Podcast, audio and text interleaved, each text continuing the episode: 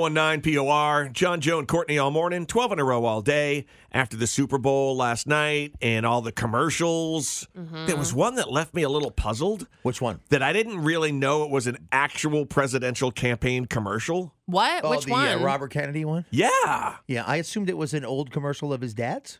Uh, What? It was uncle's.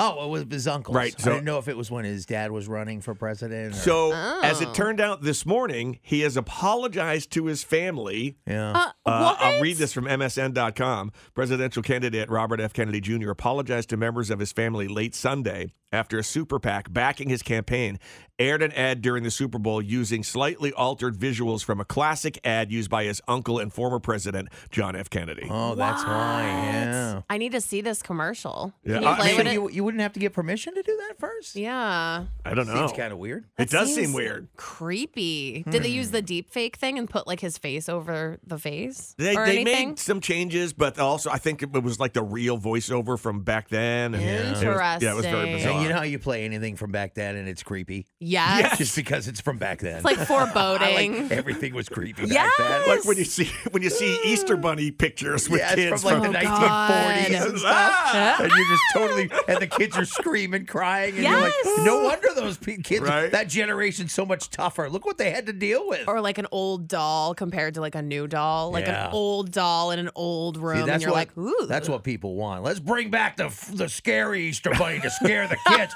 That's how you grow up. That's how I grew up, and I Yeah. turned out great. I want an evil Easter bunny because that's what I had.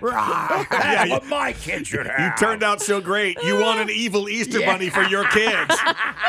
I will say. Stop and think about that. Oh, That's, wow. yeah, that's why I said it. Wow. Uh, I love the fact there was a Deadpool and Wolverine trailer. That was very, very Ooh. funny. and a new Planet of the Apes movie. Looks Had no awesome. idea that was even coming. What? Yes. I heard- and they're gaying up the Wizard of Oz Oh, well. as well. Oh, yeah. So there you go. It's Wicked, which is the Broadway musical. Ah, and so that's it like- was already gay to begin with. How long's that been on Broadway? Like 20 Oh, years? A million year, not a million, but I still have never seen that, and I'm excited for this because when you see that in IMAX, it's gonna look crazy, and it's gonna be like, oh, I'm a flying monkey. and I'm pretty sure when you see it, you have to talk like that. Yes. I already do. Hey, point proven.